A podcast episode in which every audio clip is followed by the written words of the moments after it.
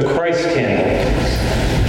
May our hearts be aware of Jesus, both in his humanity and his divinity, as we look to this child who was born to us, as we look to the miraculous birth of our Lord. In the sixth month, God sent the angel Gabriel to Nazareth, a town in Galilee, to a virgin pledged to be married to a man named Joseph, a descendant of David. The virgin's name was Mary.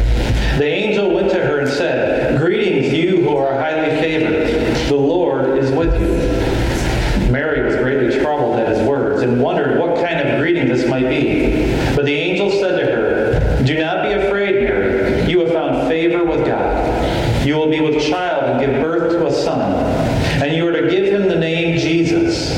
He will be great and, and will be called the Son of the Most High. The Lord God will give him the throne of his father David, and he will reign over the house of Jacob forever. His kingdom will never end. How will this be, Mary asked the angel, since I am a virgin? The angel answered, The Holy Spirit will come upon you, and the power of the Most High will overshadow you. So the Holy One to be born will be called the Son of God. Even Elizabeth, your relative, is going to have a child in her old age, and she who was said to be barren is in her sixth month. For nothing is impossible with God. I am the Lord's servant, Mary answered. May it be to me as you have said. Then the angel left her. Luke chapter 1, verses 26 through 38. Let us pray. Heavenly Father, let this child who was born to us be both our hope and our joy. May Jesus be ever present within our hearts and within our minds. We pray this in his name. Amen.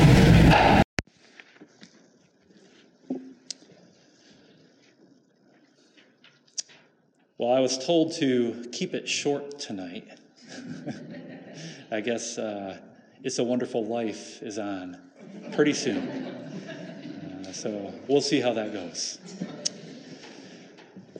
It was, you know, it was in the Garden of Eden. We, we, we have this picture here, right? And we had this picture last year. And if you look at the back of your bulletins, we have this picture. It's a picture of Eve and a picture of Mary. And it's entitled Mary Consoles Eve. And that's kind of what we're going to be talking about tonight. For it was in the Garden of Eden where all our problems began. For after both Adam and Eve sinned, our world broke and our hearts became corrupt. A curse had fallen upon us, and death became our destiny. And yet, God, He did not leave us without hope. For within the curse, He, he, he had placed upon us a promise as well. L- listen to the words that God spoke to that deceiving serpent. Look at Genesis 3, verse 15. And I will put enmity between you and the woman, and between your offspring and hers. He will crush your head, and you will strike his heel. Ever since these words had been spoken, mankind has been looking for that promised child, that, that son who would come to crush the head of our enemy. And throughout this Advent season, we, we have been looking at some of the miracle children that, that have been highlighted throughout the scriptures. Children that, that God has used to carry out his great purposes.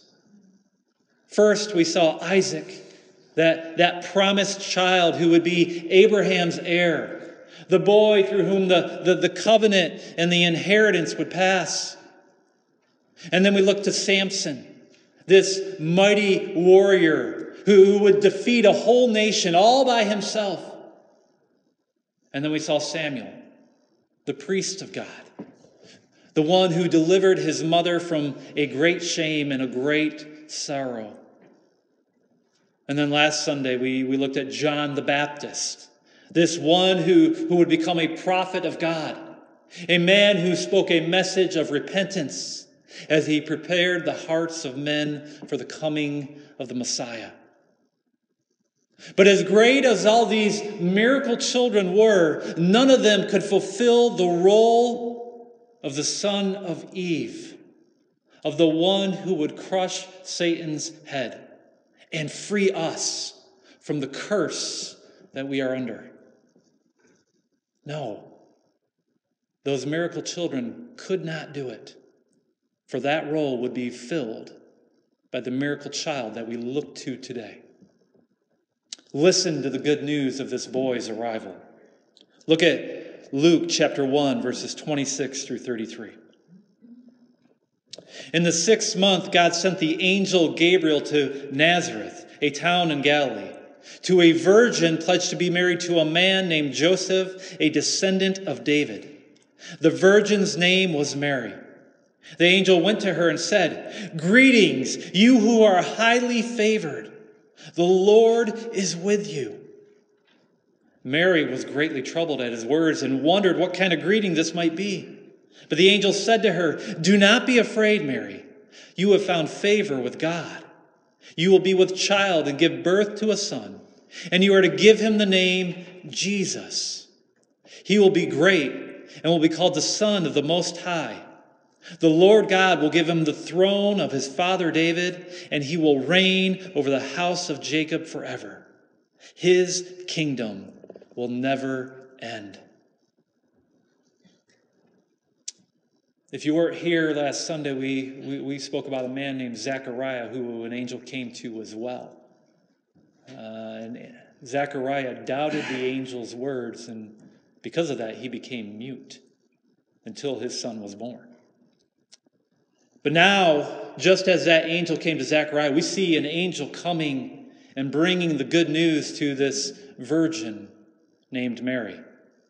Only this time, a, a, different miracle child is foretold. This, this young woman would give birth to a son, and, and he will be called Jesus or Yeshua, which means Yahweh saves. For he is not just any son but the Son of the Most High God. You see, this child would be fully man and fully God. He would be Yahweh incarnate. And he would become this great king reigning from David's throne. He would establish an eternal kingdom for his people. But how would he do this? How could this miracle child establish a kingdom that will never end? For in order to do such a thing, he would have to reverse the curse. He would have to somehow remove the, the, the judgment of God, the punishment for mankind's sins. And yet he would have to do it in a way that would also maintain God's justice, a justice that never wavers. You see, it was through the suffering of Jesus and his death upon the cross that he took upon the punishment that we deserve. He, he took upon the curse for our sake as he bled and died. And yet, this miracle child was too powerful for death's doors to hold him. The gates of Sheol could not contain him. For in three days, he rose from the grave, bringing victory to every man and to every woman who turn from their wicked ways and trust in him. This, this is why he came to free a ransomed people from the bondage of sin and death, to release us from the shackles of Satan's lies. This would be how he would do it how he would establish his eternal kingdom by offering eternal life to those who repent and have faith in him, to those who turn from their sins and trust in this crucified Lord. Yes, it was this miracle child who defeated our enemy for us.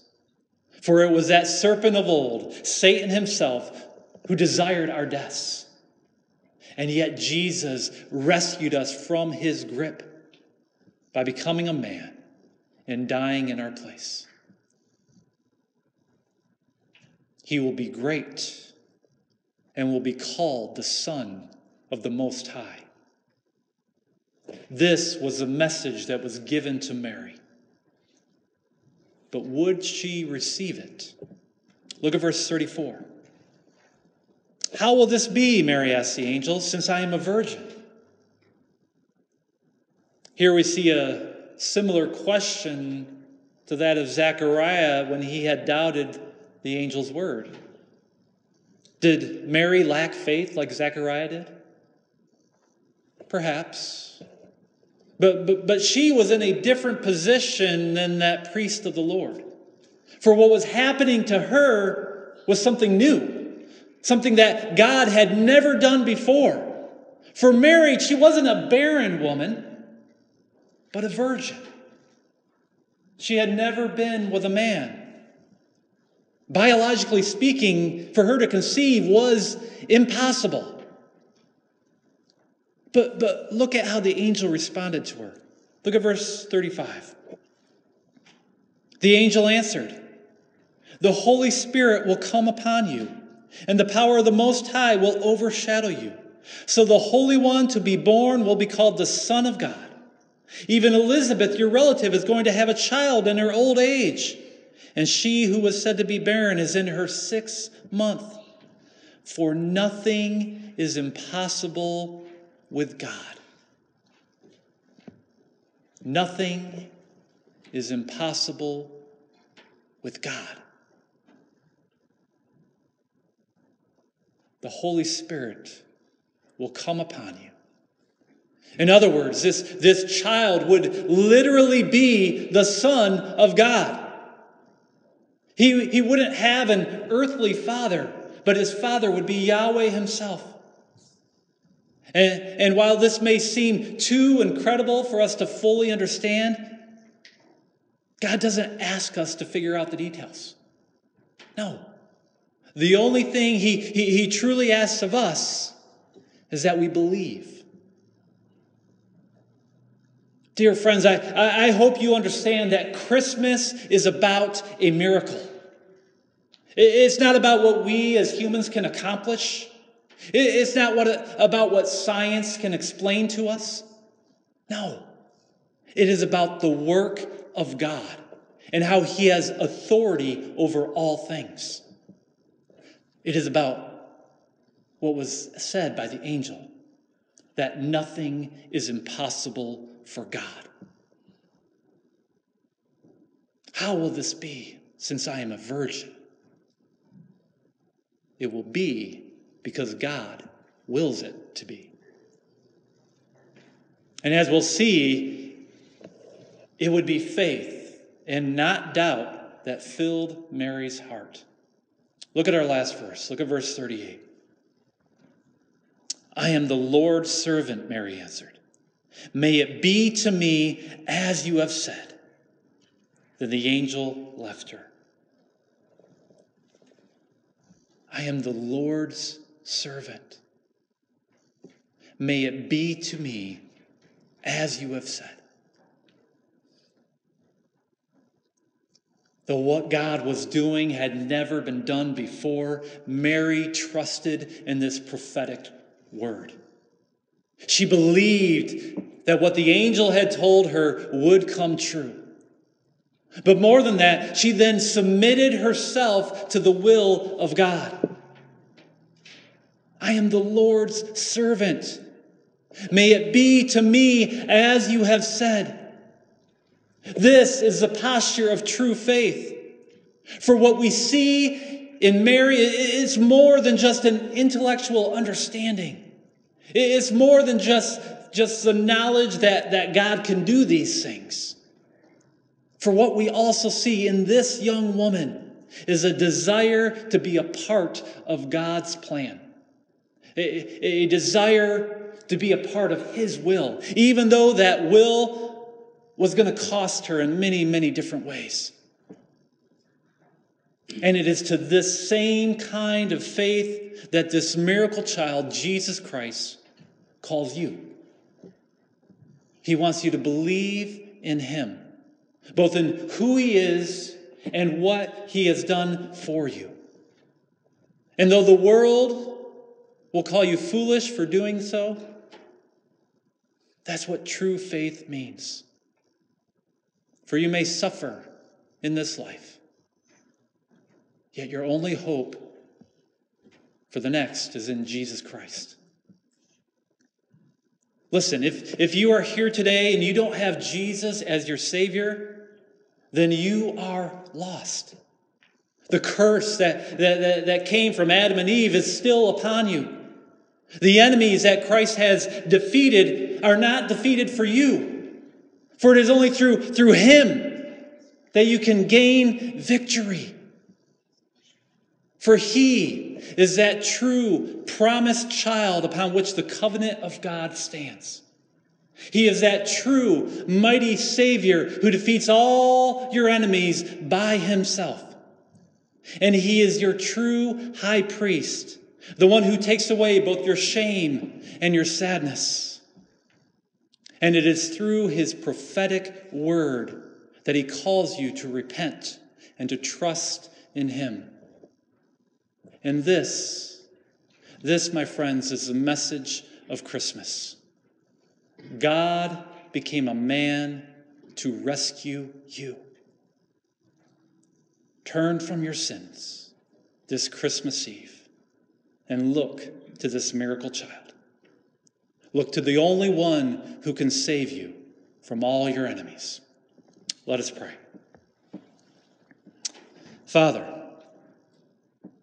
you who have created all things, know all things, and rule over all things, we are so, so grateful for the gift that you have given to us in your Son, Jesus Christ. For he humbled himself by becoming a child, a child under the care of your creatures.